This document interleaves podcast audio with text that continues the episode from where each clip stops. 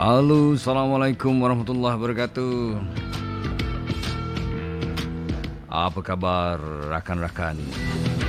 Rakan-rakan sepersewelan.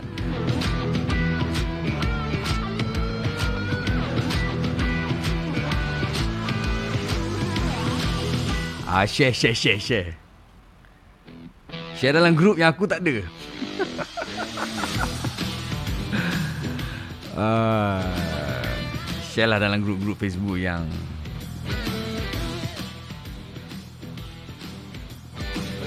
yang berkait dengan kita lah.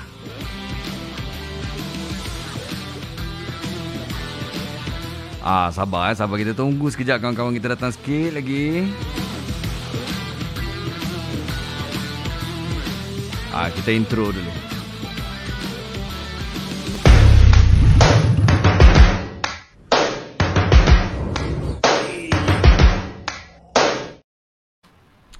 Alright. Assalamualaikum.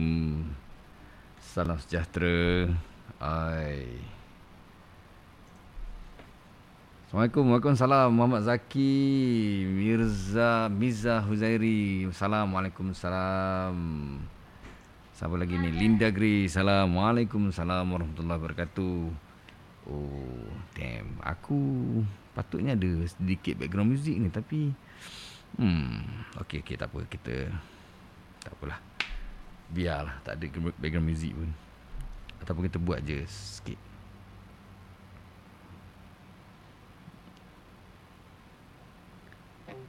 Ah. Biar ada sikit dekat belakang dia. Alright, alright, alright. Okay. Ha, mana lagi? Mana lagi? Baru 16 orang. Okay, siapa lagi? Uh, Norizan Izan. Assalamualaikum. Waalaikumsalam warahmatullahi wabarakatuh. Selamat datang ke live kita. Alif. Alif dah terus keluar bagi tips. Okey Alif, sabar Alif, sabar Alif. Ah. Okey, Izan Zila, Waalaikumsalam. Waalaikumsalam. Naim Fido, ah ni daripada Facebook, daripada YouTube punya gang. Naim Fidaus. Waalaikumsalam. Alright, alright. Okay, so macam mana korang sekarang? Apa khabar? Uh, aku buat live hari ni sebab uh, nak bincang, bukan nak bincang lah. Nak tahu status ataupun keadaan korang uh, sejak kebelakangan ni. Aku tahu, uh, aku tengok dekat dalam aku punya YouTube punya, apa kita panggil, um, rakan-rakan yang follow YouTube aku, ataupun yang tengok video aku, uh, tiba-tiba dia meningkat lah. Okay, dia meningkat sebab apa? Sebab baru-baru ni aku uh, aku ada join uh, group beberapa group anxiety dan depression Malaysia lah. Aku aku sebabnya macam ni. Uh, ada satu kawan kita dekat dalam face uh, YouTube.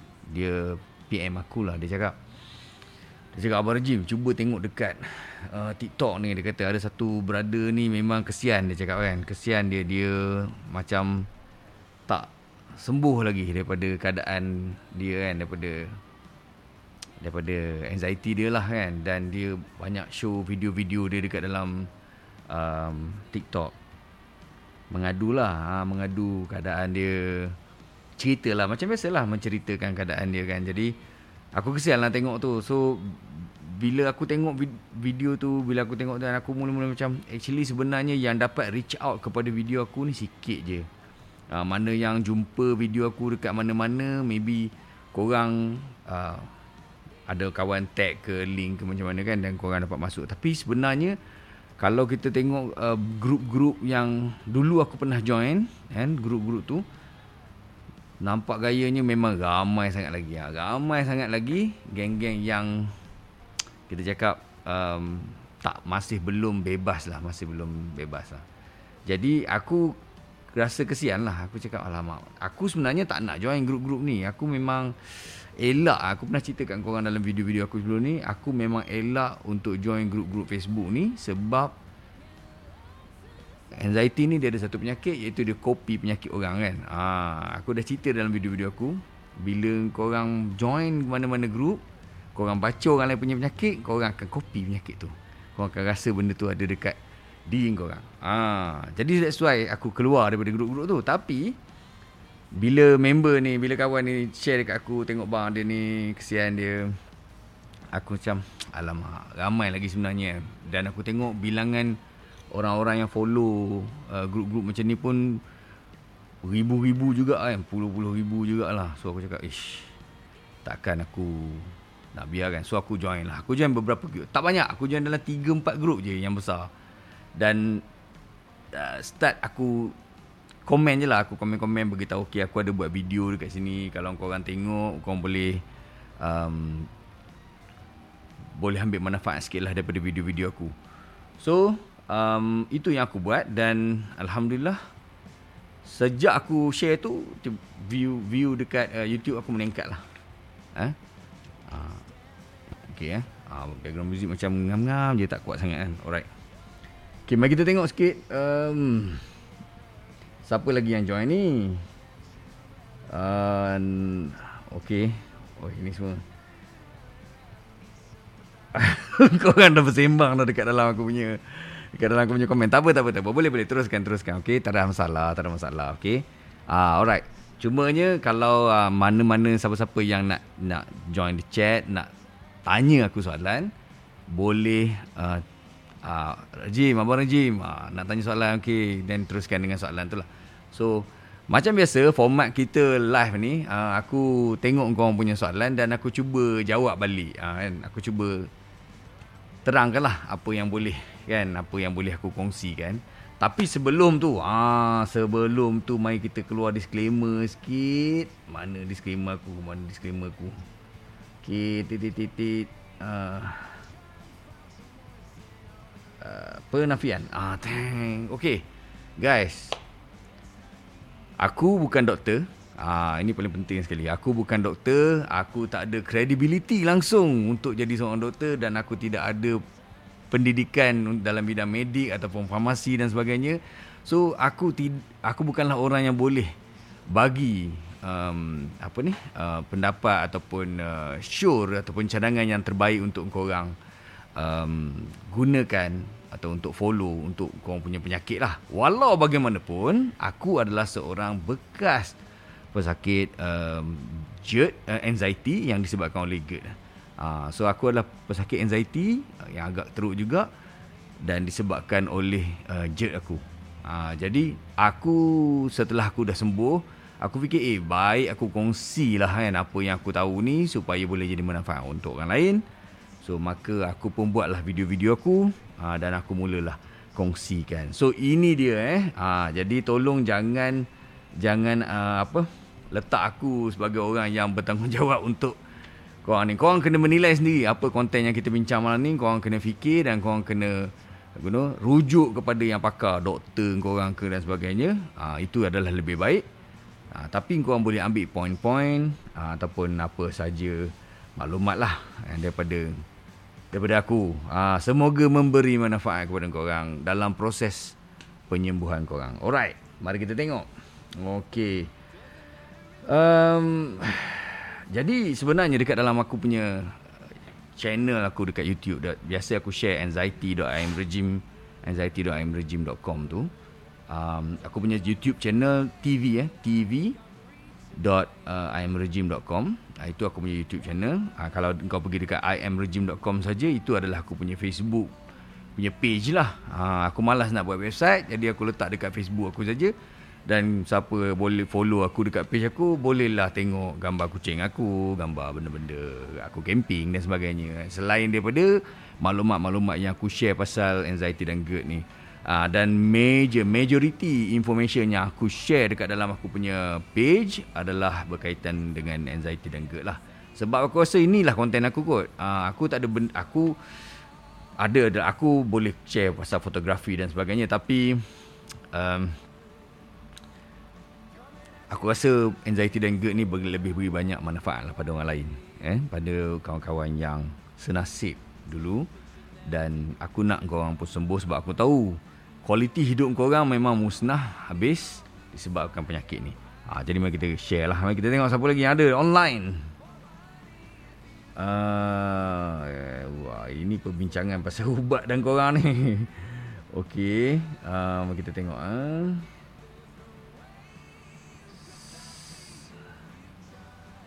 Okey. Ah. Ah, tak. Ah, ni dia. Nasrul Khalid, antacid dengan Rizan selalu spare dalam bag. Ah, okey.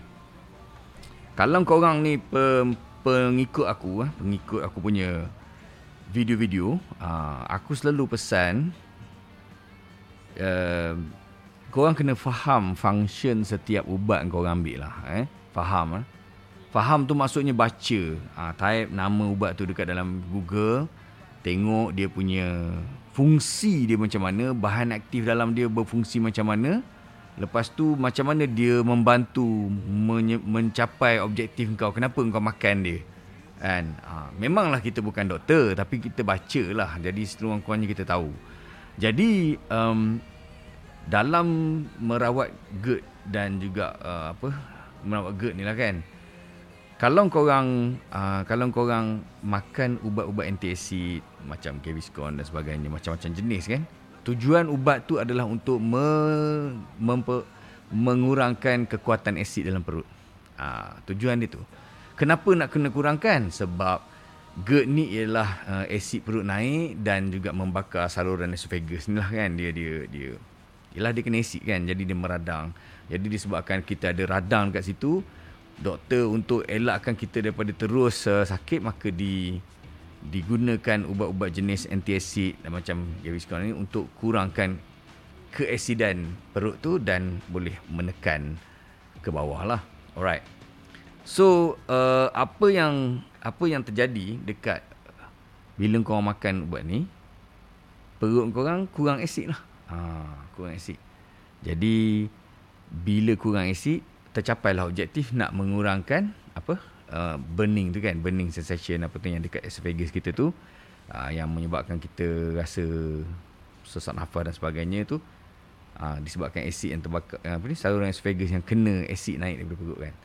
Tapi ha, Tapi Dia ada tapi dia Dia ada Kesan dia Bila pH asid dalam perut ni berubah Jadi lemah Maka Injap spincher kita yang Jadi injap kantung perut kita tu kan Yang mengawal asid Jangan naik ke atas tu Akan jadi lemah juga. Ha, So dia ada Dia ada reaksi dia lah. Okay? Ha, Jadi kalau kau makan ubat tu Kau kena tahu kenapa kau makan ubat tu Berapa lama kau makan ubat tu Kan? Ah, dan waktu kau orang makan ubat tu apa benda yang kau orang nak makan supaya keadaan tak jadi lagi lagi uh, problem. Uh, so dia bukan sekadar makan saja. Dan untuk pengetahuan kau orang aku ni dulu alhamdulillah sembuh bukan dengan ubat. Uh, aku bukan dengan ubat. Aku tak makan ubat, aku tak makan suplemen. Uh, jadi itulah yang aku nak share dengan kau orang dan kalau boleh uh, tanyalah kan, tanyalah soalan. Okey. Uh, Okey. Aizlan Zila, hari tu nak beli apple cider vinegar kat farmasi bang tapi orang tu tak bagi sebab gastrik tak boleh makan cuka apple. Jadi macam mana bang? Uh. Ya, memang sebab tu, sebab tu aku suka kau orang tengok aku punya video yang awal-awal eh.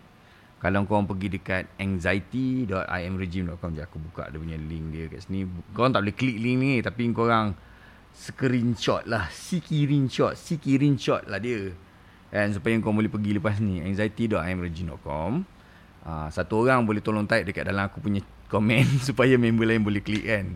Uh, tapi kalau kau orang klik keluar lah kau orang daripada daripada live aku ni. Kan dia akan pergi kat aku punya channel YouTube dan dekat situ ada banyak senarai video-video yang aku dah share lah. Jadi dekat anxiety.imregime.com ni aku dah share dah kenapa uh, cara aku ni agak berbeza. Dan tak salah orang yang dekat yang orang dekat uh, farmasi tu cakap eh, tak salah dia cakap macam tu dia kata apa orang gastrik sebab gastrik tak boleh makan cuka apple okey jadi secara teori je eh secara teorinya uh, teori medical biasanya ialah apabila engkau sakit disebabkan asid eh asid perut kau naik dekat esophagus. Jadi kau kenalah macam gastrik apa semua kan. Kau jadi dan tiba-tiba kau nak tambah lagi asid kan. Tambah lagi asid menyebabkan uh, apa menyebabkan tak logik lah kau dah problem sebab asid tapi kau tambah lagi asid. Jadi disebabkan tu dia tak bagi makan. Okay. Tapi kena tahu uh, kita kena tahu level lah. Kita kena tahu level kita punya sakit perut kita ni lah jerk ni. Kita sakit gastrik ulcer ke ada luka ke ada inflammation saja ke ataupun ada radang biasa saja ke atau rasa tak selesa saja ke. Dan tapi masalah dia sebab semua benda ni dipanggil gastrik. Dia panggil dengan satu nama je gastrik. Ha, jadi bila sebut gastrik dia jadi menyeluruh. Ha, kau tak boleh makan dah cukai apa.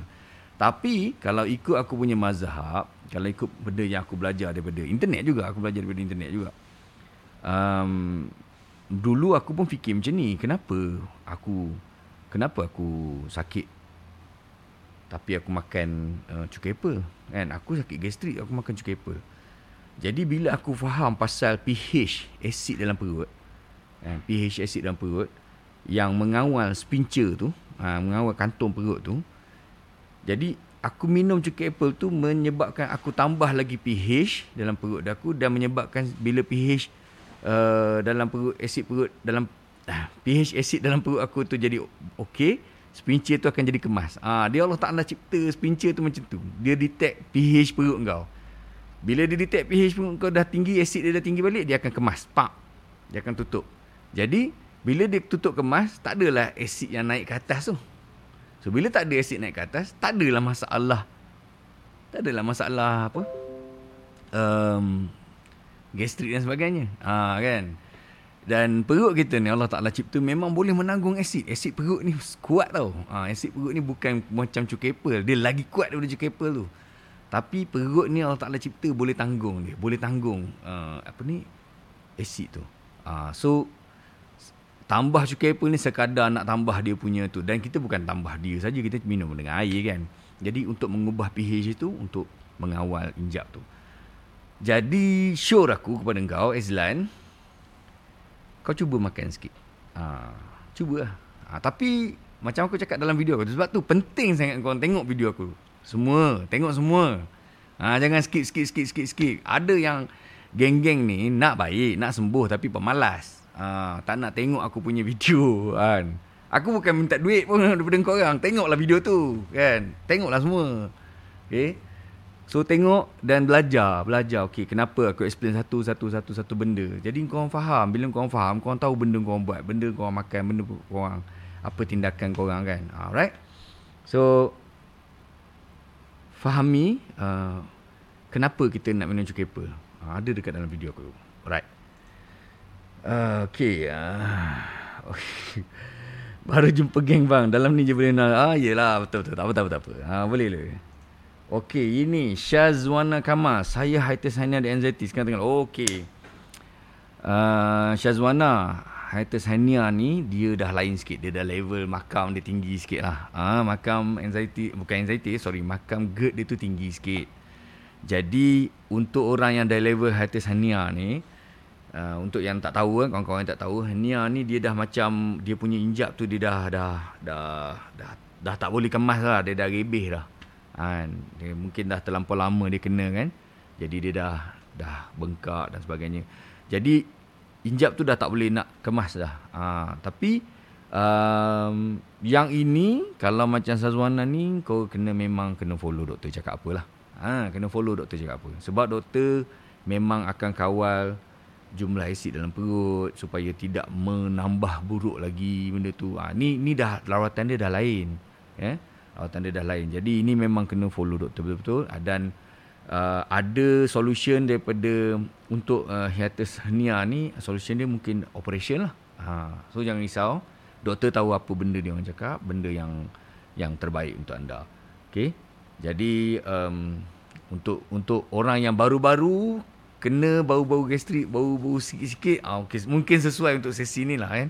Ah, tapi tak apa, Syazwana boleh ambil info jugalah. Ah, mungkin boleh ajar kawan-kawan yang yang tak tahu pasal benda ni kan. Alright. Okay. Malah nak pasang dengan lagu dah. Um, Barakah TV. Oh, channel Barakah TV. Ramainya. Ramai rupanya sakit gerd anxiety. Sebenarnya ramai. Sebenarnya sangat ramai. Tapi disebabkan kita ni dia sebenarnya kalau bulan puasa ramai je kena. kena kena gastrik. Ha, gastrik jerk ni ramai. So masalah perut ni sebenarnya ramai orang kena tapi orang tak sedar dia telah mula jangkit kepada anxiety. Dia telah jadi anxiety. Ha, sebab masalah perut benda orang kata biasa je. Macam rasa-rasa biasa je kan. Sakit-sakit biasa. Sebab sakit uh, jet, reflux, acid reflux dan sebagainya. Dia tak macam kesakitan yang menyebabkan kau sampai oh kena masuk ward kan? Sebab sakit dia kan? Tak. Ada orang yang kena mal-mal lembut-lembut je. Macam tak ada benda-benda. Senawa-senawa je. Tapi dia tak sedar benda tu telah menyebabkan dia kena anxiety. Ha so kebanyakan aku punya konten adalah uh, anxiety. Macam mana nak merawat anxiety yang disebabkan oleh GERD tu sendiri. Ha, disebabkan GERD. Jadi dan uh, aku biasa share jangan Uh, kena usahakan sorry jangan bukan kena usahakan untuk rawat GERD tu dan belajar macam mana nak handle anxiety. uh, anxiety ni sebenarnya senang handle. Dia adalah dekat sini. uh, kita kena bezakan realiti dan fantasi. uh, anxiety ni banyak benda yang fantasi. Tapi disebabkan orang orang yang kena GERD, orang yang kena masalah perut ni, acid reflux dan sebagainya ni, dia punya sensor satu badan sudah on, baiknya sudah Ha, sudah sensitif. Sudah sensitif. Jadi apa saja rasa dekat badan dia dia mula trigger tau. Eh kenapa aku rasa macam ni? Kenapa aku rasa macam ni? Ha, dia macam tu. So bila dia trigger tu dia jadi gelabah kan? Dia jadi gelabah dia pun mulalah ajak member semua pergi hospital lah duduk kat ICU macam aku tidur dekat depan emergency kan? Tiga malam tidur dekat emergency sebab apa? Sebab fikir apa? Kalau aku jadi apa-apa senang aku tu pergi emergency je. Ha, dulu level aku macam tu. Teruk. Ha, teruk. Kan? Jadi dan aku tahu ramai juga di kalangan korang yang macam ni kan. Sampai takut nak pergi bergerak ke mana-mana, nak berjalan takut, nak pergi tidur hotel takut, nak outstation takut, kerja ter, ter apa? Kerja dah mula apa terganggu kan, hidup terganggu, kualiti hidup terganggu, family terganggu. Disebabkan korang melayan fantasi, fantasi sakit ni. Dia sebenarnya fantasi. Kan? Tapi korang tak boleh kenal dah realiti dan fantasi. Itu masalah dia. Jadi orang yang mula menyem, yang mula ke arah kesembuhan GERD dan uh, anxiety disebabkan GERD ni ialah bila dia mula dapat beza. Ha, ni realiti ke fantasi? Ha, macam tu. Alright. Mari kita tengok. Um, Wan Iqbal, admin, apa ubat sebenarnya penyakit ni? Jumpa perubatan Islam kata ada gangguan. Macam mana, admin? Okey. Aku bukanlah nak menafikan benda ni sebagai perubatan uh, kalau perubatan Islam lah. Eh. Aku pun memang selalu rujuk pergi uh, rujuk kalau ada benda-benda yang berkaitan dengan benda pelik-pelik lah. Tapi dia sentiasa boleh tak macam ni? Boleh tak? Bila kita ada sakit, bila kita ada sakit, kalau boleh jangan amalkan minda kita, fikiran kita tu terus fikir ke arah oh ni mesti jin setan. Ha, ni mesti ada orang hantar aku. Ni, ni mesti ada gangguan. Cuba cuba jangan macam tu. Jangan macam tu. Hidup kita ni kan biar biar jangan terbelenggu dengan misteri. Ha, jangan. Biar benda tu clear. Okay? So kita selesaikan benda yang kita boleh selesai. Benda yang kita boleh nampak apa yang kah yang kita boleh nampak? Kita boleh nampak hospital, kita boleh nampak doktor. Kita pergi jumpa doktor dulu. Ha, pergi jumpa hospital, pergi klinik dulu. Check. Doktor, saya sakit macam ni.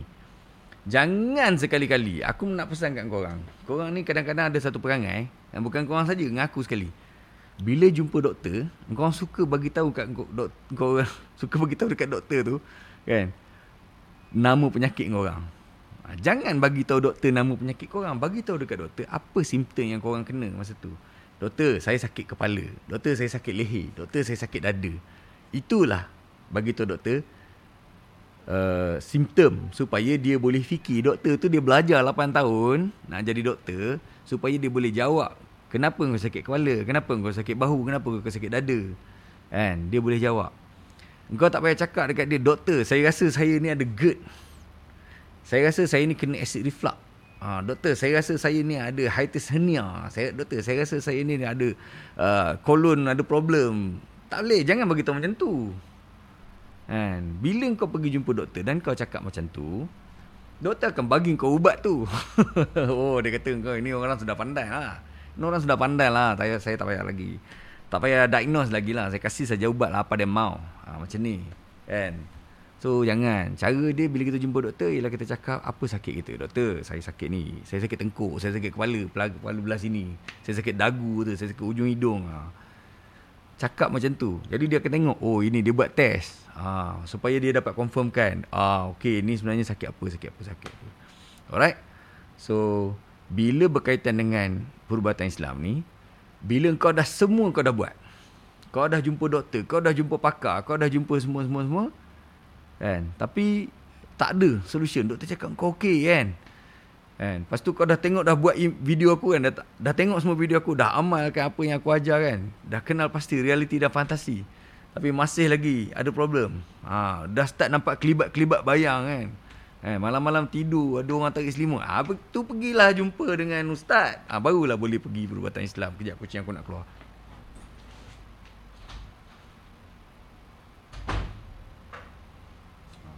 Inilah nasib orang duduk dekat pintu ni. Bila kucing nak keluar dia suruh aku buka pintu. Alright. So macam tu eh. Jadi hidup jangan diselubungi misteri confirmkan dulu kan last kali barulah kita cakap okey dah dia sebenarnya kalau kau nak cakap gangguan ni kalau kau nak cakap gangguan yang berkaitan dengan jin syaitan ni kau ada nampak benda kelibat kau ada nampak gangguan yang pelik yang macam selimut tarik ah, ada orang bercakap dengan kau ke ada benda-benda yang obvious lah bukan macam benda kau rasa kat badan eh, sakit tu sakit tak, benda yang sakit kat badan tu jumpa doktor dulu kan. Lepas tu kalau doktor cakap awak okey tak ada masalah, normal kan. Ha, buat benda yang aku ajar dekat dalam video-video aku. Masih lagi ada, ha, dah start nampak benda pelik-pelik, ha, okey. Itu boleh jumpa ustaz. Ha, eh. Okey. Rejim pergi skop ke dulu ya? Ah ya, pergi skop. Saya pergi skop. Masuk. Masuk kamera dalam hidung. Ya. Tengok kat sini. Ha. Saya pergi skop. Okey. Ah. Nasrul, jaga pemakanan insya-Allah sejak pantang ni berkurang sikit masalah yang cerita saya. Ah, okey. Aku ada buat video khas pasal pantang eh. Ha, kalau kau pergi tengok dekat anxiety.amirojin.com tu aku ada cakap khas pasal pantang ni. Ha, aku dulu daripada dulu aku tak suka uh, ajar orang pantang sebab pantang ni stres. Melainkan engkau memang happy berpantang. Okay? Kalau engkau happy berpantang, contohnya engkau memang suka makan setiap macam orang beranak kan. Makan nak ikan bakar je dengan nasi kosong, dengan kicap je. Ha, engkau happy. Kau ada rasa happy makan berpantang macam tu. Tak apa. Teruskan. Itu bagus. Kan? Tapi kalau kau terpaksa makan macam tu, kau rasa tak happy, kau rasa tak selesa, kau rasa stres makan macam tu, engkau akan buat badan kau jadi stres dan kau akan dapat penyakit lain pula. Daripada stres tu boleh keluar balik enzim-enzim kat perut apa semua ni. Kortisol kau naik apa semua dan penyakit lain. Okay. Jadi, kalau ikut aku punya mazhab dan aku punya mazhab baru ni telah dibuktikan oleh American Association kau pergi search dekat dalam internet baru ni aku baca dia punya artikel dia kata dia orang dah start mula nak keluarkan berpantang ni daripada rawatan GERD. Ha, daripada rawatan GERD rawatan tanpa perut acid reflux semua ni dia dah nak keluarkan uh, berpantang. Maknanya tak payah pantang. Sebab dia kata benda tu langsung tak bagi impact kepada pesakit. Uh, tak, tak banyak pun bagi impact yang positif. Dan kalau ada pun very small percentage.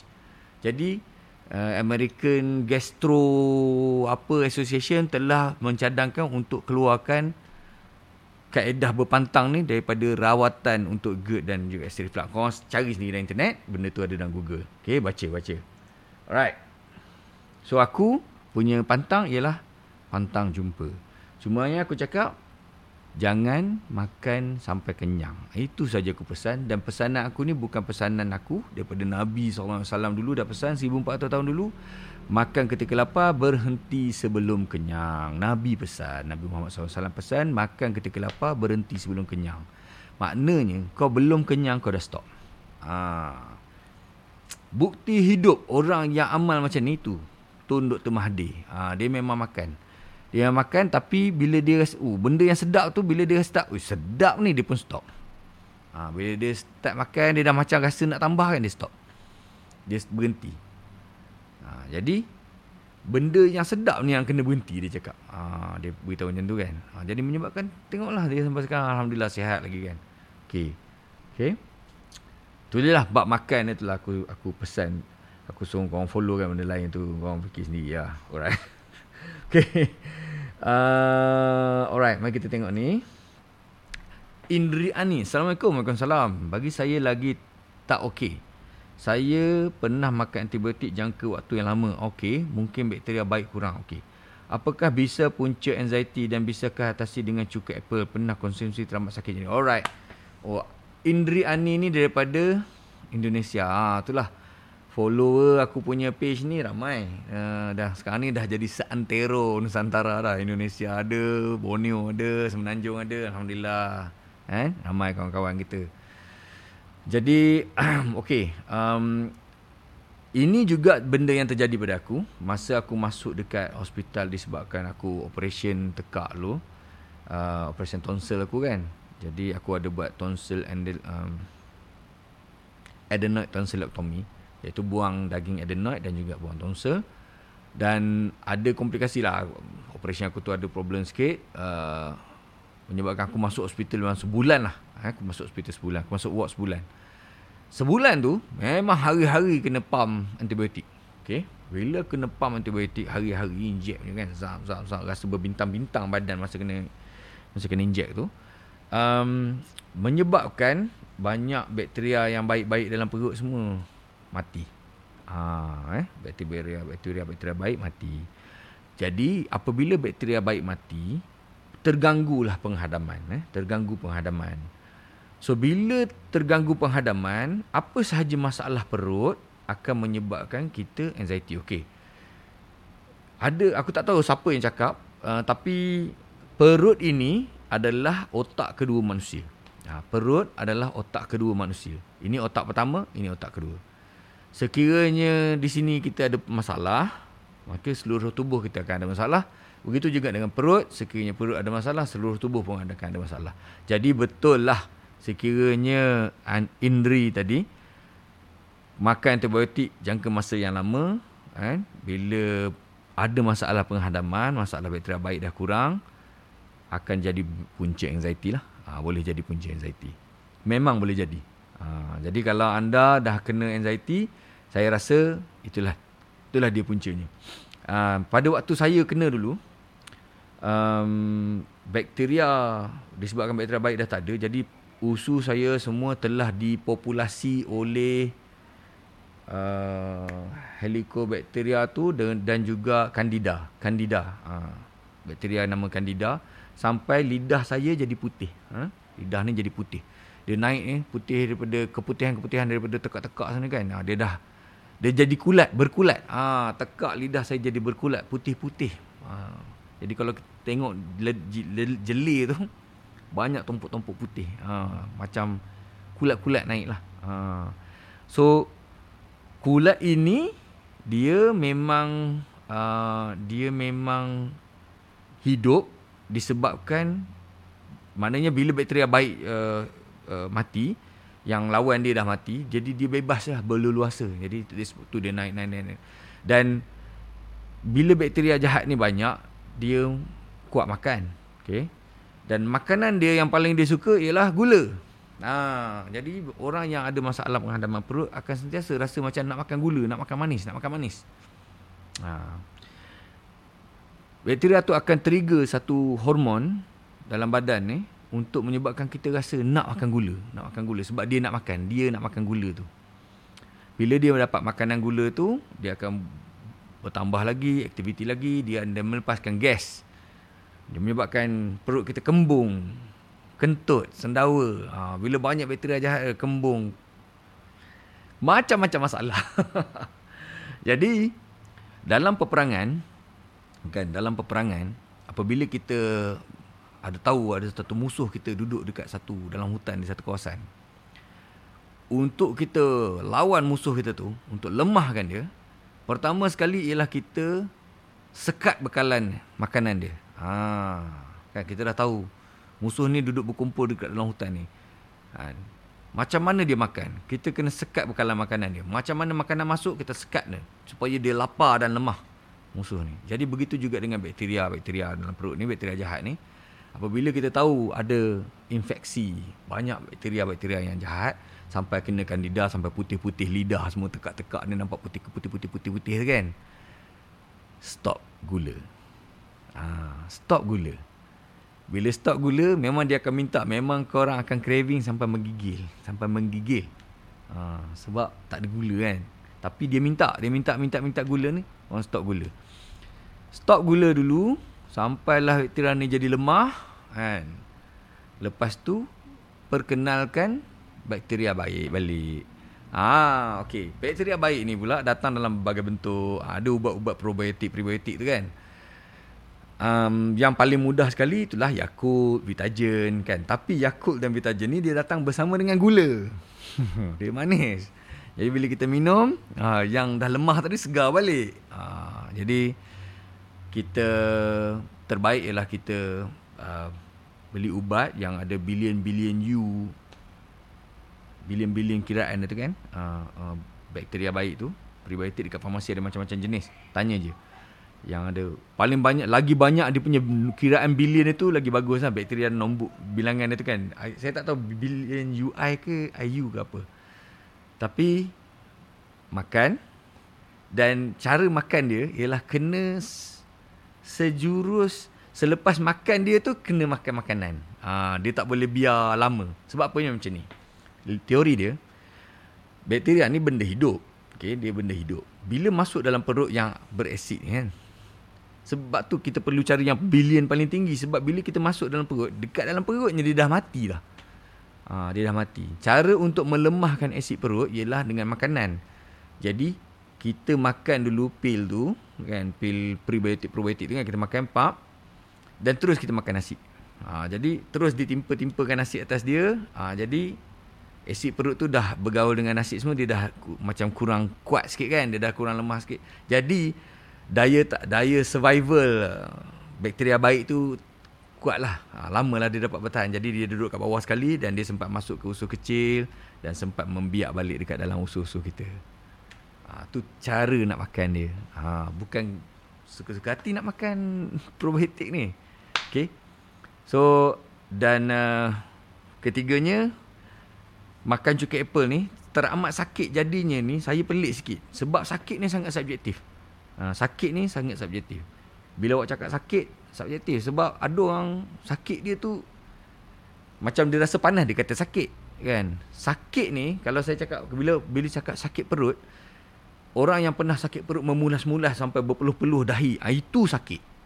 Ha, sekiranya awak makan cuka apple dan sampai sakit perut sampai berpeluh-peluh dahi ni, itu betul lah sakit. Tapi kalau sekadar rasa tak selesa, panas, warm sekejap kan. Itu setengah jam dah hilang. Ha. So, sekiranya sangat sakit, maknanya perut ada masalah lah. Macam dinding dia dah korosif, dia dah, dia dah nipis, tak boleh kena asid lagi. Mungkin kena tanya doktor lah, kena makan ubat anti asid dan sebagainya untuk bagi dinding perut ni ataupun ulcer ataupun luka perut ni sembuh dulu sebelum boleh makan cuka. Ha, untuk orang yang level-level ni, saya cakap jangan makan cuka lagi. Ha, kalau sakit, jangan makan. Ha, tak boleh sebab dia akan dia kena buat satu-satu sembuhkan perut tu dulu dah sembuh perut semua baru kita selesaikan masalah injap dan sebagainya. Pada masa yang sama belajar macam mana nak handle anxiety. Sebab anxiety ni tadi walaupun dia ada kaitan langsung dengan perut tadi tapi janganlah layan dia. Kena belajar macam mana nak uruskan dia. Ha, macam mana nak uruskan anxiety ni. Jadi belajarlah daripada video saya tu kan di anxiety.imregime.com tu. Ha, belajar macam mana saya handle. Ada macam-macam ada teknik urut ada teknik macam-macam lah. Ha, nafas dan sebagainya. Sebab anxiety yang terkawal bila anda sedar bila anda sedar anda ni apa?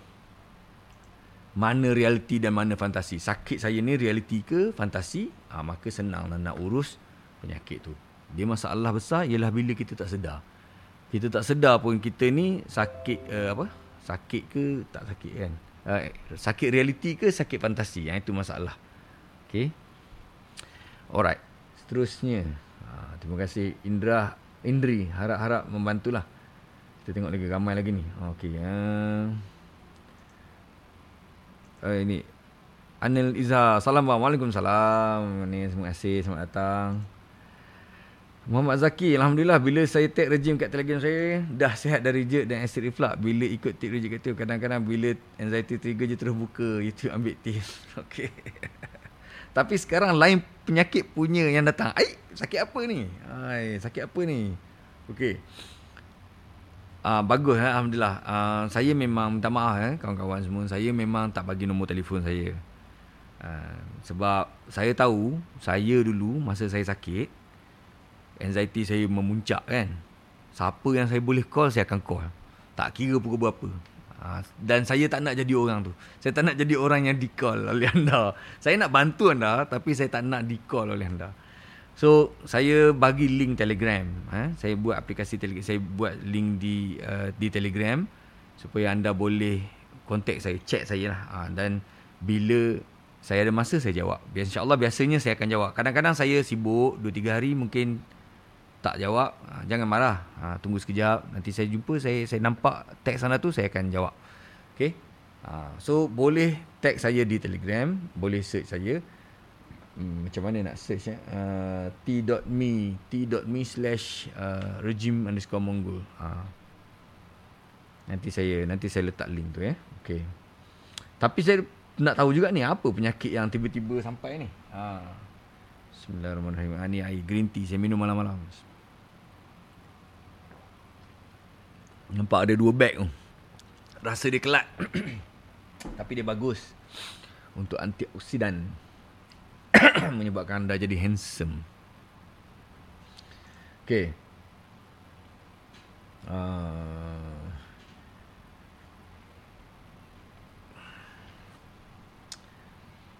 okay. Wan Iqbal. Good soalan, soalan bagus. Panic attack dan anxiety adik-beradik ke? Ya. Yeah. Beza dia panic attack dia tak dia dia menyerang tiba-tiba tak tak tak tak tak kau berdebar berdebar berdebar berdebar ah tu panic attack. Anxiety ni dia kerisauan. Sentiasa risau, sentiasa gelisah. Ha, dia lama, dia tak teruk tapi dia mengganggu lah sebab dia gelisah, dia gelisah aku ni kenapa lah. Kenapa lah aku punya dada ni belah kanan ni ada rasa sikit kan. Ha, dia lupa. Tadi dia ada angkat kelapa sawit. Kan? Dia lupa. Lepas tu bila lepas tu dia dah angkat kelapa sawit. Lepas tu tiba-tiba rasa lenguh kan. Dia pun kenapalah aku ni rasa macam ni ni. Ha, dua tiga hari rasa ha, dia dah mula lah aku ni ada ada barah ni dekat sini ni. Ha, dia fikir macam tu. Dia dah mula lah sewil tu. Ha, sewil tu dia layan. Layan sewil dia jadi macam tu. So dia memang uh, macam yang sama panic attack dan anxiety ni tapi dia lain keadaan. Panic attack ni dia tiba-tiba perak dia datang je. Ha. kan? Berdebar. Ha. panic attack ni kadang-kadang datang daripada diri sendiri contohnya. Dulu saya ada apa tu? SpO2 meter kan yang yang kita check oxygen level tu kan. Bila check sekali tengok tengok bawah 94% kan. Eh Kenapa ni? Ha, bila kenapa ni je, tu heart rate naik. Deg deg deg deg deg debar tu sendiri berdebar berdebar berdebar berdebar. berdebar. Sendiri cari pasal. Ha. ha itu panic attack. Okay. Ha, so dia bezalah eh. Ha. Alright, harap menjawab lah. Okay.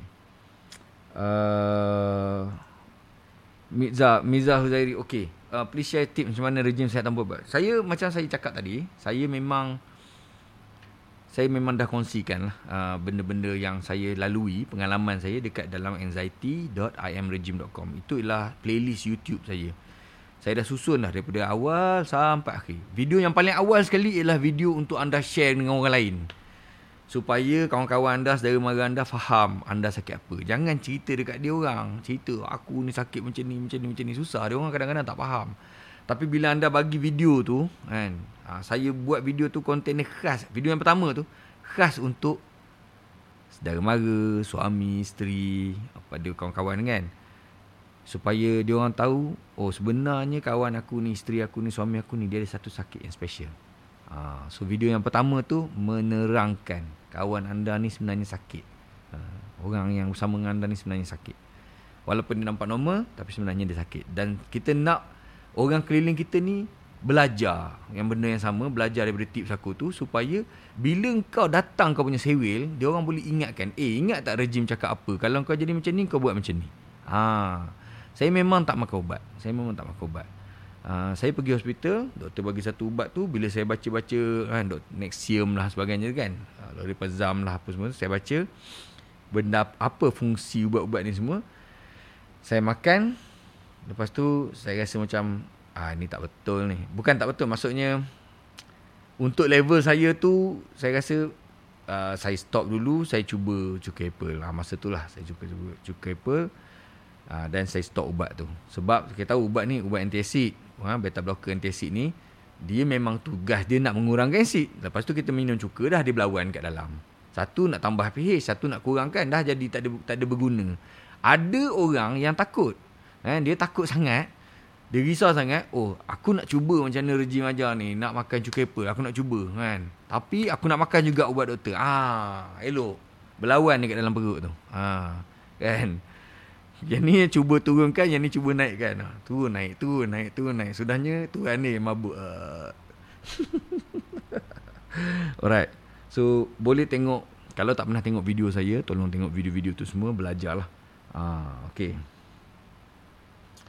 Ah, apa ni ya? Uh, skop ni nak tengok kita sakit apa je nak cari punca penyakit. Kalau ya ya betul. Saya memang nasihatkan kawan-kawan semua uh, kalau anda ada rasa sakit dan sebagainya tolonglah pergi check dulu dekat doktor. Skop lah. Jangan takut nak skop tu. Skop lah. Skop confirm kan. Jangan kita main agak-agak je. Kan kita rasa kita ada GERD kan. Doktor ada cakap awak ni GERD kan sebagainya kan tolong pergi skop tengok nak tengok setara mana kan GERD tu kadang-kadang benda ni disebabkan kita dah kena anxiety kita rasa teruk sangat. Ha, disebabkan kita dah kena anxiety, kita rasa teruk sangat. Padahal dia tak teruk sangat pun. Jadi bila doktor skop, doktor tengok oh merah-merah je dekat dekat pangkal injap tu kan, dekat esophagus kita ni, ah, merah-merah je. Merah-merah ni makan ubat apa? Nexium tu sekejap, tahan dalam 2 3 minggu kan dia dah elok kan. Ha, hilang dah merah tu. So kalau boleh skop, skop. Ha, skop supaya kita confirm level kita kat mana. Ha, jangan takut. Ha, jangan takut nak skop. Skop lah. Bila lagi nak tengok dalam perut? Ni masa dia. Alright. Okay. Hazwan Lawrence. Assalamualaikum. Waalaikumsalam. Welcome, welcome. Uh, Norizan Izan. Akak dah start minum cukup apa yang cik beritahu tu. Ah, macam kak? Ada beza tak? Ada dah berapa hari? Ada rasa lain tak? Ha, minta maaf eh kepada korang yang yang tight check. Aku lambat sikit kan aku turun satu satu satu satu eh. Ha, kalau masa aku tengok yang sesuai aku nak angkat aku angkat lah teks tu keluar kat depan ni. Kalau tidak aku skip lah eh. Ha, tapi korang check je lah tulis je lah apa yang korang nak tanya tu kan. Right. Uh, Alright betul. Banyak ni nasihat daripada Alif ni betul ni. Ha Syazwan akan tepat sekali kalau tak buat skop macam ni kita nak tahu kita sakit apa betul Alif. Betul betul betul betul. Ha, tengok dia ni. Okey, baik. Saya akan cuba pujuk diri untuk buat skop. Cubalah. Jangan. Jangan. Jangan tak buat. Ha, jangan kita hidup dalam tak tahu. Kan? Biar kita tahu. Biar kita confirm. Ha, ada orang dia dia tak nak buat buat test pun tak nak kan. Ha, benda ni umur kita ni bila kita dah lepas 30 tahun kita dah nak kena jaga, dah nak kena tengok lah. Ha, dah nak kena ambil tahu lah sikit pasal badan kita kan. Memang memanglah kita sihat. Ha, tapi tahu sesuatu tu lebih awal adalah lebih baik. Sebab chances kita untuk menyembuhkan sakit tu pada peringkat awal lebih tinggi. Kan? Memang memang kita kita buat blood test, full blood test. Hmm, kita buat test, kita mungkin jumpa penyakit. Mungkin kita jumpa. Kan? Tapi baguslah kita jumpa awal daripada kita jumpa dah teruk. Kan? Mungkin chances kita boleh sembuh lagi, boleh baik lagi. Kan? Bukan kita cakap pasal GERD dan anxiety ni, kita cakap pasal penyakit yang real, penyakit-penyakit kritikal. Jadi kalau kita buat check, kita test, buat MRI ke kalau mampu buat MRI kan, nah, nampak, jumpa. Jadi kita boleh buat awal. Ha, dan buat awal, chances kita sembuh awal. Okay? Kenapa kita nak hidup lama? Sebab kita nak cukup amal kita. Kan? Kita nak cukup amal buat persediaan yang lebih baik. Sebab itu kita nak hidup lama. Ha, betul kan mindset kita. Kan? Okay. Mati memang kena mati. Ha, semua orang akan mati.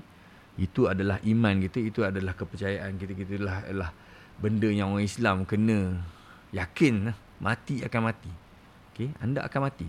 Semua kita yang ada dalam chat ni akan mati. Kan? Saya akan mati. Semua orang akan mati. Kan? Nabi SAW kan, kekasih Allah SWT pun mati. Kan? Kena mati. Okay? Cumanya, tak tahu bila je. Okay? Tak tahu kita bila kita akan mati. Bila kita akan, you know, dan sebab apa kita mati. Jadi adalah sangat rugi kepada kita kalau kita merisaukan diri. Maknanya kita kita risau, kita takut. Ah, takutlah. Takut nanti takut, takut. Kenapa kita nak takut? Benda tu dah confirm. Kita memang akan mati. Cumanya bila dan macam mana je kita tak tahu. Jadi kenapa kita nak risau? Kenapa kita nak buang masa kita, umur kita, kan, diri kita semua, pekerjaan kita nak nak bazirkan dengan kerisauan dan gelisah ni. Gelisah takut mati ni. Kenapa? Rugilah hidup kita, rugi. Kan? Rugi lah. Kesian anak-anak kita. Kesian suami kita. Ha, kita ni asyik risau, asyik murung. Kan? Asyik takut je. Takut mati. Benda yang memang confirm.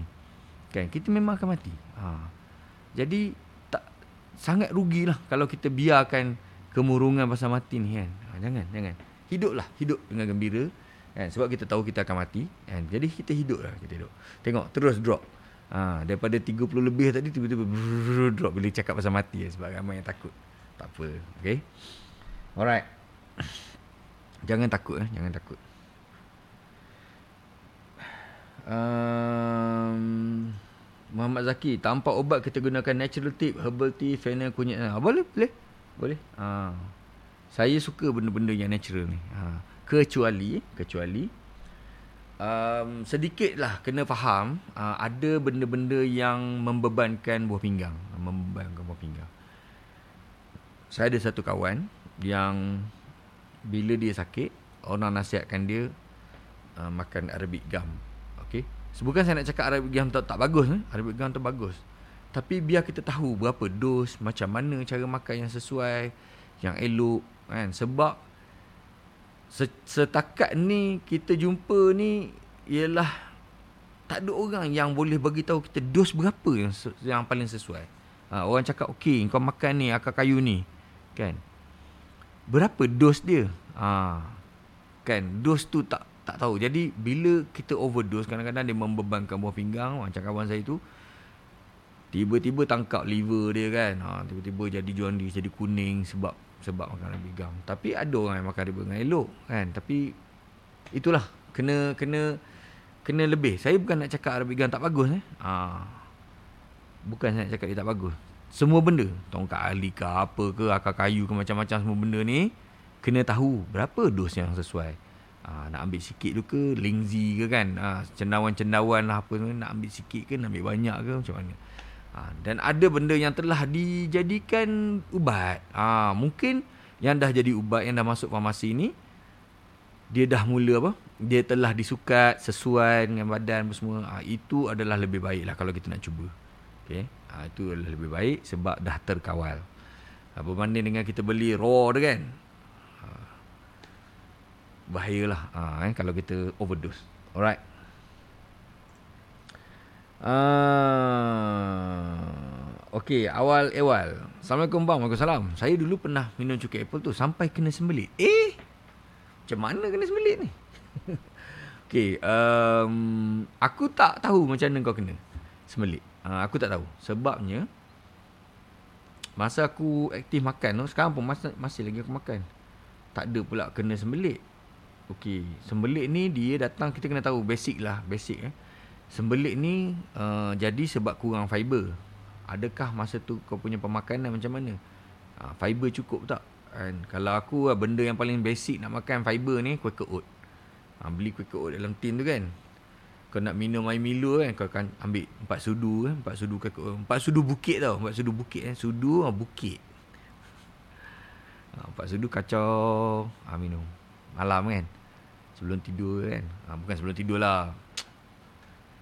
Kalau kau lapar malam, daripada kau beli burger, kan, baik kau makan makan kuih oat tu dengan air Milo. Sap. Tapi Milo tu gula tau. Ha. Okay. So, bila makan kuih-kuih ni, fiber ni dia membantu melancarkan, kan? melembikkan benda-benda yang keras. Ha, try lah. Eh? Ha, mungkin membantu. So, aku, so far aku makan uh, dah 3-4 botol cukai pun aku tak kena pun sembelit disebabkan ni. Tapi kita lain-lain. Ha, aku fikir, aku sangka lah mungkin kau jadi kena sembelit ni sebab kau punya fiber tak cukup lah. Mungkin kau, kau ni jenis tak makan sayur kan. Ha. So cuba kau cari sumber fiber Macam oat tadi Try makan Jadi okey tak Ais tak apa ke? Tak apa ah, Ais tak apa Bagi aku ais tak apa ah, Tak ada masalah okay. Hazwan Lawrence GERD memang selalu buat perut rasa kembung ke? Ah, Tengok ah, Tengok jenis macam mana. Kalau GERD kau ni dah macam uh, GERD ni okay sorry. Kembung ni disebabkan bakteria eh, sebabkan gas. Ada gas dalam perut. Aku personally tak boleh makan. Benda tu? Warna hijau. Sayur apa tu warna hijau ha? semua sayur warna hijau gila apa nama sayur? Allah Masallah Muhammad. Aku tak ingat Sayur yang macam Kobis Bukan kobis. Alah Warna hijau. Ah, aku tak ingat lah. Ada satu sayur tu Kalau aku makan Uh, memang Kembung perut aku Kentut-kentut dan semua. So ada orang dia dia macam tu. Jadi uh, ada orang dia alah kepada kepada susu. Ha, dengan susu kembung kan. Jadi GERD ni benda yang benda okey GERD ni dia bagi aku lah kalau dia menyebabkan kembung sama ada engkau satu engkau rasa engkau kembung disebabkan asid punya sensasi kan naik kat esophagus tu kemudian kau rasa tak selesa bahagian ni kan kau anggap benda tu kembung ataupun memang ada bakteria dah uh, banyak dalam perut bakteria jahat tu kan. Uh, dia pun makan gula banyak dia pun buat asid dia buat gas menyebabkan kau terkentut kentut kembung kan, keras perut sebab banyak gas sebabkan bakteria. Ha, jadi salah satu. Dia dia benda ni kena balance. Ha, benda apa yang benda apa? Kau dah buang dah. Kau dah buang dah benda-benda yang menyebabkan kau kembung. Contohnya susu kau dah buang kau dah tak makan sayur yang macam aku makan apa tadi? Brokoli. Nama sayur tu brokoli. Ah ha, brokoli. Kalau kau dah makan brokoli hilang dah kan? Dah tak makan dah. Okey elemen apa lagi? Tinggal tinggal bakteria lagi kan? Ah ha, maybe kau dah makan probiotik apa semua masih lagi kembung tu cuba tengok. Kembung tu sebab kau anxiety ke ataupun memang betul-betul kau kembung? Ha, aku kalau kembung sangat Aku ada satu urat kat sini. Kalau aku cakap kat bini aku, bini aku tak percaya. Kat bawah rusuk ni kan. Kalau aku tekan kat sini kan, mesti aku nak keluar, nak kentut. Ha. Tekan. Kalau aku kembung kan, tekan, tekan aku kat bawah rusuk ni kan. Dia lagi dia nak ha. Kalau aku kentut, boleh meninggal. Orang yang bau. Alright. Uh, kita tengok lagi.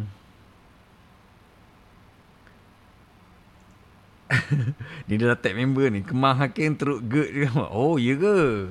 Oh, dia tak pernah kontak pun aku bagi tahu pun. Alright. Ha. Okay.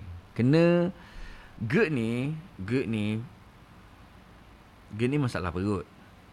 Sebenarnya GERD ni boleh selesai dengan yalah ubat dan sebagainya lah kan ataupun amalan makan kita ke jam macam kita kontrol makan dia bila dah naik berumur ni mesti start lah. Ha, kalau dah umur 35 ke atas ni, perut memang akan start problem lah. Ha, asid dia dah lemah. Bila kita makin berumur, asid perut kita makin lemah. Dan bila dia lemah, dia akan menyebabkan start problem lah. Jadi, sama ada kau kuatkan balik asid perut kau dengan tambah cuka. Ataupun, engkau uh, kontrol makan dan sebagainya lah. Ha, jadi, uh, GERD ni common, biasa. Eh? Sebu perut, orang panggil acid reflux. Sebu, sebu perut, sebu perut. Rasa tak sedap, orang cakap. Itu benda biasa. Kita rata-rata dengar orang cakap itu. Tapi ramai orang tak sedar, benda ni menyebabkan anxiety. Anxiety tu menyebabkan kau gelisah dan risau. Dan menyebabkan GERD tu jadi teruk. Kau sangka GERD tu sangat teruk. Sebenarnya GERD tu tak sangat teruk pun. GERD ni biasa. Common. Tapi disebabkan GERD ni punca kau anxiety, menyebabkan tiba-tiba GERD kau tu jadi macam benda besar. Ha, tu je lah. Eh? Control tu settle insyaAllah. tak boleh nak jalan jauh sebab ke hospital. Ya, ini memang betul. Aku dulu kalau nak tewa hotel, aku akan pastikan hotel tu dekat dengan hospital supaya kalau jadi apa-apa, pak aku boleh pergi hospital. Kalau boleh nak tidur di hospital, aku nak tidur di hospital. Ha. Hey. Okay. Anel Izhar, otot ni asyik berdenyut je, normal ke tu bang? Okay. Otot berdenyut ni kan, kalau macam kita angkat barang sikit kan, tiba-tiba ataupun dia bergetar kan. Uh, muzzle kita muzzle besar contohnya muzzle peha kan. Muzzle peha kadang-kadang muzzle bicep ke apa ke. Dia dia boleh bergetar eh. Tu normal, tu biasa lah tu kan, biasa. Tapi bila kau anxiety, ah, benda tu kau jadi gelabah. Ah, sudah kenapa ni, kenapa ni, kenapa ni. Ah.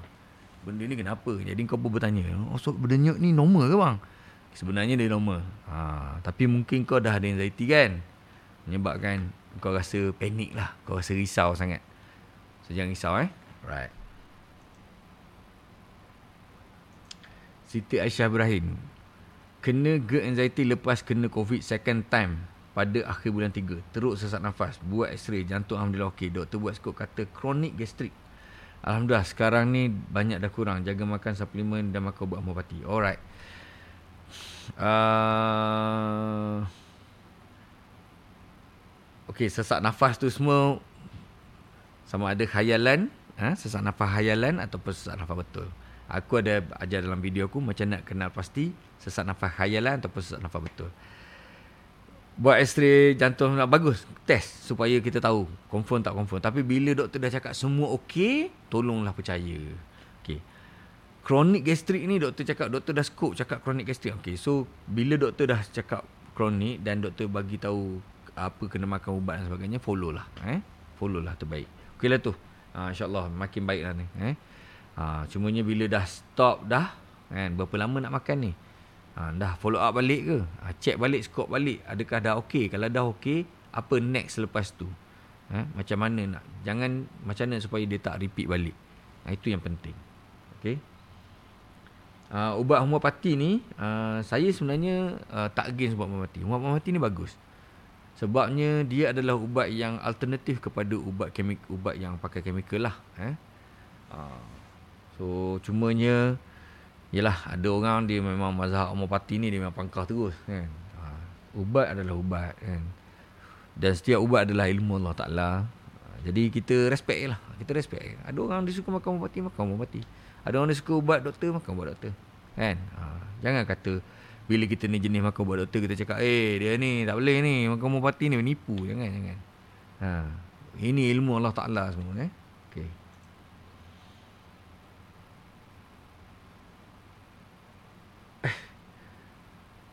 Okey uh, senang. Okey. Senang ke cara urusan untuk buat skot dekat hospital kerajaan? Okey yang ni kan. Kalau hospital kerajaan makan masa ha, makan masa. Memang kena buat jadual, kena minta lama lah. Ha, lama lah. Mungkin dua bulan atau tiga bulan lah. Okay. Bismillahirrahmanirrahim. Sebab ramai, hospital kerajaan ramai. Jadi kita kena tunggu giliran kita. Um, kalau ada duit, buatlah dekat hospital swasta. Ha, buat hospital swasta senang. Okay. Benda tu check sekali je Nak check Nak tahu confirm kan Setakat mana. Raf Kim mana Saya dah buat endoskopi bang. Ah macam? Dah buat endoskopi? Oh okay Lepas endoskopi Doktor beritahu memang gastrik And ada kuman perut. Ubat doktor bagi antibiotik. Ah okay So okay lah ah, So kita dah tahu Doktor dah bagi treatment Buatlah. Ikutlah eh. Cumanya macam saya cakap Berapa lama? Dan penting sangat follow up Maknanya selepas kita dah habis satu sesi yang ubat dia bagi tu semua kan kita dah ikut semua, antibiotik dah habis semua. Make sure pergi balik check doktor skop balik. Check balik, skop balik. Skop balik. Minta doktor tolong skop balik doktor tengok balik. Ha, supaya doktor confirm okey dah okey. Supaya kita boleh tutup kes. Ha, tutup kes. Jangan kita Kadang-kadang ada orang dia dah buat kan. Lepas tu dia dah makan ubat semua, lepas tu dia tak pergi dah. Ha, lepas tu dia duduk dalam hidup bersangka-sangka, bersangka-sangka, bersangka-sangka. Jangan. Pergi tutup kes. Jumpa doktor, doktor check balik, scope balik. Okay, settle. dah clear okey so lepas tu apa next amalan kita ha, mungkin dah boleh start minum cuka ke amalkan makan kurang ke kan kurangkan makan semua supaya kita boleh recover balik lah ha, alright ah normal ke orang anxiety fikir pasal jantung? Itu normal. Itu adalah benda nombor satu. Sebab apa? Okey senang je aku cakap kau eh. Orang yang kena gastrik acid reflux ni dia ada dia kena dekat sini eh. Dia kena dekat saluran ni ha, injap kita kan dia dia akan naik ke sini. Jadi bila kawasan ni kena kawasan kita ni jantung kat sini. Jantung belah kiri kita ni ni jantung kat sini paru-paru kat sini. So bila acid tu kena dekat saluran esophagus saluran esophagus ni bukan saluran bukan boleh sesuai untuk asid. Ha, jadi dia saluran makanan masuk kan. Jadi bila dia kena tu dia macam radar merah-merah. Mulalah engkau rasa tak selesa kat kawasan ni. Bila kau rasa tak selesa kat sini, kau akan fikir ini sesak nafas ke? Eh, ini jantung ke?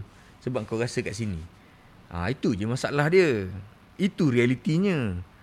Ha, tapi disebabkan bila kau kena acid reflux, jerk dan sebagainya ni, engkau dah mula kena anxiety, kau dah kena anxiety, maka engkau fikir ini adalah benda yang bahaya. Kau mula, eh alamak aku ni. Ha. So, apa nasihat aku? Bila kau kena macam tu, nombor satu confirm kan. Pergi hospital, check ECG dan sebagainya. Doktor cakap jantung awak cun, okey. Kan? Pergi buat stress test. Kalau ada duit pergi buat stress test. Oh, pakai oksigen tu lari atas treadmill kan. Macam aku buat dulu. Habis 500. Pergi IJN buat benda tu. Kan? Ni semua benda membazir. Tapi tak apalah nak puaskan hati kau kan. Ha, jantung tu cakap, "Oi, awak jantung okey macam atlet," doktor cakap. Ha, dan percayalah. Dah dua tiga doktor cakap macam tu okey, percayalah. Janganlah kita, "Eh, doktor ni tak boleh ni. Ha, aku memang rasa ni kan." Tapi dia cakap aku okey pula. Ha, tak. So dah buat stress test semua, ECG cantik, stress test okey, stress test okey kan. Ha, so ketahuilah bahawasanya kau tu ada anxiety dan anxiety itu menyebabkan kau rasa benda tu uh, berat. Kau rasa macam benda tu serius. Sedangkan benda tu adalah rasa tak selesa berpunca daripada tu. So kau selesaikan masalah kau punya jerk ni dan kau handle anxiety kau dengan mengenal pasti. Banyak kali aku ulang ni. Dengan mengenal pasti sakit kau realiti ke fantasi? Realiti ke fantasi?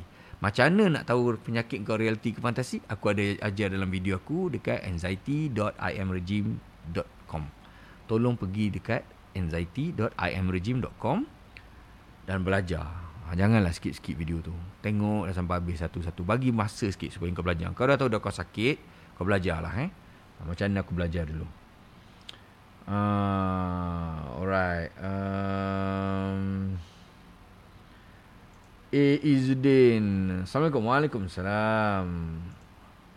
Anxiety ni memang selalu fikir aja macam dah dekat ke bang? Iya. Uh, itulah dia satu kelebihan orang yang kena anxiety yang Allah Ta'ala bagi bila dia kena dia ingat mati. Ha, dia ingat mati. Dia adalah lebih rapat dengan Allah Taala daripada orang lain. Ha, orang yang ingat mati adalah orang yang ha, rapat dengan Allah Taala. Ha, jadi baguslah kan? Bagus zikir jaga amal sebagainya. Bagus. Ha, so dia adalah benda yang memang betul. Cumanya macam aku cakap tadi janganlah benda ni memusnahkan hidup kau kan? Kenapa kau ingat mati fikir aja macam dekat tu tak apa tapi apa tindakan daripada benda tu? Adakah kau jaga amal kau tingkatkan amal kau? Kan? Biasa kau tak mengaji kau jadi mengaji satu hari satu muka. Kan? Ataupun satu hari satu juz kau baca. Ah itu baguslah. Kan? Kan? Dulu kau tak sedekah tiba-tiba sekarang ni disebabkan kau ingat mati kau mula bersedekah. Kau dulu tak bayar zakat sekarang ni kau ingat mati kau tak bayar zakat. Baguslah. Itu macam macam tu baguslah. Kan? Tapi kalau kau Oh, takut, risau. Tapi satu benda pun aman kau tak buat. Tak guna hidup kau bro. Tak guna. Ha, tak guna kau jadi risau macam tu. Okay? So, macam aku cakap tadi awal, semua orang akan mati. Mati itu adalah pasti. Jadi rugilah kalau kau bazir ke umur kau untuk risau, untuk takut. Kan? Risau, takut pasal benda, pasal benda yang confirm dah. Kan? Ajal ni, eh, kalau kita orang Islam kan, kita orang Islam. Kita kena yakin ajal ni dia dah tetap masa dia. Pak. Tak boleh awal satu saat, tak boleh lewat satu saat. Tetap dah masa tu. Macam mana kau mati pun dah ditetapkan. Qada dan qadar kita dah diikat, dah dikunci. Itulah dia. Jadi kenapa kita nak risau? Kenapa kita nak kena risau? Kenapa kita nak kena murung? Kenapa kita nak kena oh, nanti aku mati? Memang kau akan mati, tapi bila tak tahu. Kan semua orang kan. Aku dulu masa zaman aku sakit dulu, aku takut juga. Aku takut, aku risau, aku memang murung lah. Macam, eh kenapalah aku macam ni? Aku ni memang tak lama dah ni. Aku selalu fikir macam tu. Kan, macam mana nak buat, macam nak buat. Bila nak pergi hotel, cari dekat hospital. Bila nak jalan, kena make sure hospital kat mana. Laluan tu biar lalu kat hospital. Bawa kereta kan. Ha, nak kena kira berapa jam. Nak lalu jalan lama ke, lalu jalan highway. Highway ke, ke jalan lama, berapa cepat boleh keluar sebab ada hospital tak kat sini. Ada klinik tak. Ha, gila tau fikir macam tu. Letih. Kan. Tapi itulah dia aku dulu. Ha, itulah dia aku dulu. Menyebabkan jadi hidup kita ni complicated. Susah. Wife aku susah, anak isteri susah, keluarga, kawan-kawan semua susah. Sebab aku macam ni. Kan? Tapi, bila kau mula fikir, eh, sebenarnya, aku aku punya trigger, aku punya kesedaran tu datang bila tau? Masa mendiang Bill Gates meninggal. Ada dua orang. Mendiang Bill Gates dengan uh, anak marhum uh, marhum Sultan Johor. Uh, anak dia tu, anak dia yang muda tu kan. Yang remaja tu. Bill Gates Orang paling kaya dalam dunia Kan Orang paling kaya Duit, aset berbilion-bilion Tapi dia tetap mati Maknanya Dengan duit dan harta dan kekayaan dia Dengan teknologi Dia duduk dekat US tu Dia tak boleh elak mati. Dia tak boleh elak Dia mati juga. Maknanya orang yang paling kaya ni Allah Ta'ala nak tunjuk kat kita Orang yang paling kaya Paling Canggih. Teknologi dia boleh bayar apa saja kan. Tapi dia tak boleh elak mati. Sebab dah ditetapkan oleh Allah Taala dia akan mati. Begitu juga dengan marhum. Uh, anak Sultan Johor masa, ketika itulah itu yang membantu aku untuk sedar dia muda budak tu muda kan uh, uh, putera raja tu muda uh, kemudian meninggal uh, mangkat dia Sultan Johor ni bukan jalan-jalan orang kan harta banyak kaya dia dah bagi perubatan yang terbaik untuk anak dia. Kan? Tapi Allah Taala ambil juga. Ah, jadi kat situ aku fikir. So kalau dah aku yang miskin ni kan, tak ada harta ni kan. Kan dengan kau kan miskin juga. Nak compare dengan Bill Gates kan. Eh sorry Bill Gates pula. Steve Jobs, Steve Jobs bukan Bill Gates. Allah Akbar. Apple, Apple. Bukan Bill Gates, Steve Jobs, Steve Jobs. Ah, Steve Jobs yang Apple tu kan. Ah. Dia mati kita ni apa? Lagi tak boleh buat apa-apa kan. So, kenapa kita nak risau eh? Hey, jangan risau lah kan. Kasi lepas lah, kasi lepas lah. Fikir benda lain lah. Ha, macam tu lah. Alright? So, gitulah. Eh? Alright. Um, apa lagi? Siapa lagi? Siapa lagi? Hmm. Uh, okay, Re-M. Bang, jet saya jadi teruk, susah nak nafas dan mulut berbau sekarang on kandida daya. Ah, doakan saya istiqamah dan berjaya lawan. Okey. Uh, saya dulu kena ni. Mulut berbau ni disebabkan kandida ni. Ah, memang betul. So, macam aku cakap tadi, kandida ni dia suka gula. Ah, jadi tolonglah stop gula. Kalau stop gula, kandida mati. Itu je. Ah. Dan introduce probiotik tu lah kan. Ah, bakteria-bakteria baik. InsyaAllah kan, Boleh Jangan anggap benda ni terlampau heavy kan. Ini adalah sakit yang biasa saja. Dia bukan sakit yang menyebabkan kau ah, terlantar, patah kaki, kan, kepala sengit. Tak ada, tak ada. Ini kau boleh hidup macam biasa je. Cumanya dia kacau kat sini. Dia kacau kat sini. Kau rasa benda tu heavy sangat, berat sangat. Jadi kau tolonglah. Tolonglah belajar. Tolonglah tengok aku punya video-video tu semua. Tengok satu-satu. Janganlah skip. Ada beberapa orang yang dia suka komen dekat video aku tapi dia tak tengok sampai habis. Dia skip skip skip skip skip lepas tu dia tanya soalan. Ah janganlah buat perangai macam tu. Buruk sangat. Ah, aku dah ajar kan. Tak cas ikhlas aku ajar. Tengoklah belajarlah eh. Ah alright. Ah. Lokman Maximo Assalamualaikum Waalaikumsalam. Alright. Okay weh Ini dah jauh dah ni. Ramai yang nak check ni. Astrid pula. IBS pula Dah macam IBS. Apa benda IBS ni? IBS. Okey, aku nak aku nak kena check ni IBS ni apa aku tak tahu. Uh, macam mana ada anxiety sampai takut nak pergi kerja? Ah ha, ini memang standard lah. Bila ada anxiety ni dia macam-macam benda lah. Takut ruangan sempit, takut orang ramai. Bila ramai rasa takut, risau. Kan? Macam-macam jenis anxiety ada. Kan? Macam mana nak mengawal tu yang penting.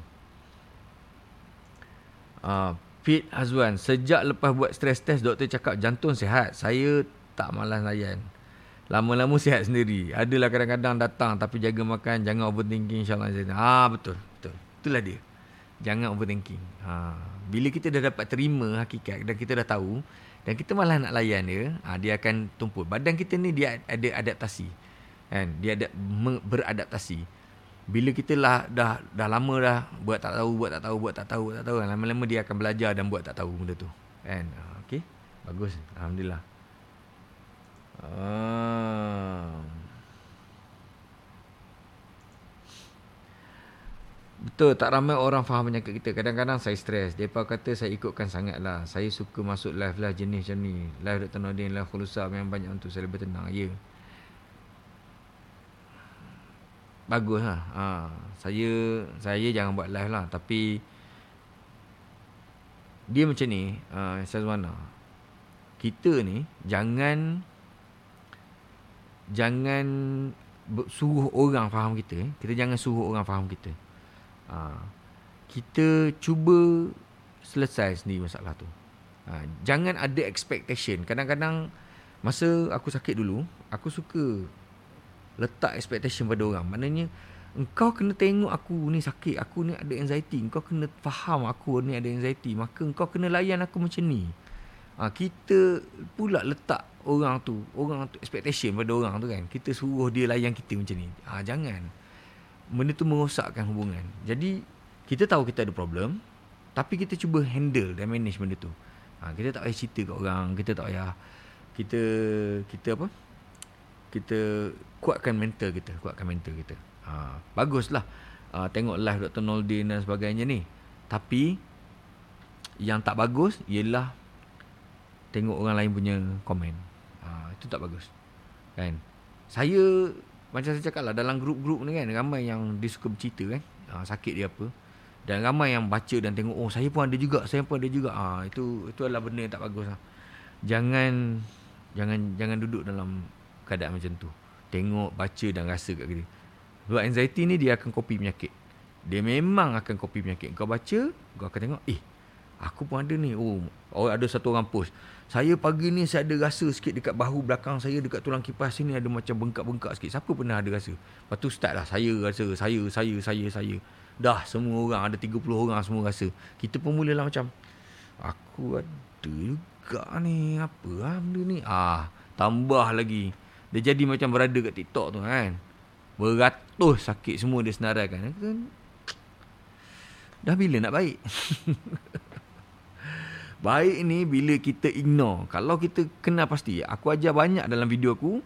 Kenal pasti. Kau ni sakit fantasi ke sakit realiti. Bila tahu saja benda tu fantasi. Pak. Jangan layan. Ha. Kasih buang tepi. Buat tak tahu. Lama-lama badan kau akan belajar, belajar, belajar. Okay, dia akan start ignore. Hilang, hilang, hilang, hilang. Alright. Okay, semoga sembuh. Din Ibrahim. Salam persewelan Salam persewelan Thank you bang Video YouTube abang Saya slow-slow dapat lawan kita saya Alhamdulillah ha, Macam ni lah Din Terbaik ha, Tengok eh Tengok balik video Ulang-ulang Ada ada ada geng-geng ni Yang dia suka Bila dia panik eh, dia, dia tengok balik video aku Dia ulang-ulang Banyak kali dia ulang ha, Tak apalah Asalkan benda tu menjadi Pegangan kepada dia Dan dia boleh jadi Sehat kan Boleh sedia kala Haa Siti Aisyah Ibrahim, kalau ada gerd anxiety ni kena makan awal dan pukul 6 petang, malam tak perlu makan. Betul. Ha, ini adalah tips yang paling betul. Aku pun amal ni dulu. Aku amal ni dulu, malam senang nak tidur, relax kan. Ha, masa mananya perut tak ni. Jadi bila makanan dah separuh hadam dah, masa kau dah nak tidur tu, jadi tak adalah tembak lagi asid. Ini adalah tip yang bagus. Bagus. Kalau kau orang masih lagi amalkan makan malam pukul 8, cuba beralih kepada makan malam pukul 6. Ha. Kalau lapar lagi pukul 9 pukul 10 kau makan buah. Kau makan buah ataupun kau minum oat. Ha, minum Quaker oat ha, Milo dengan Quaker oat Sikit. Itu je cara dia. Alright? Jangan makan benda lain dah. Burger lah, apa semua lah. Okay? Adil Putra Bila anxiety guna teknik pernafasan. Betul. Ada aku ajar dekat dalam uh, Aku punya video Di anxiety.imregime.com Tips dia senang je.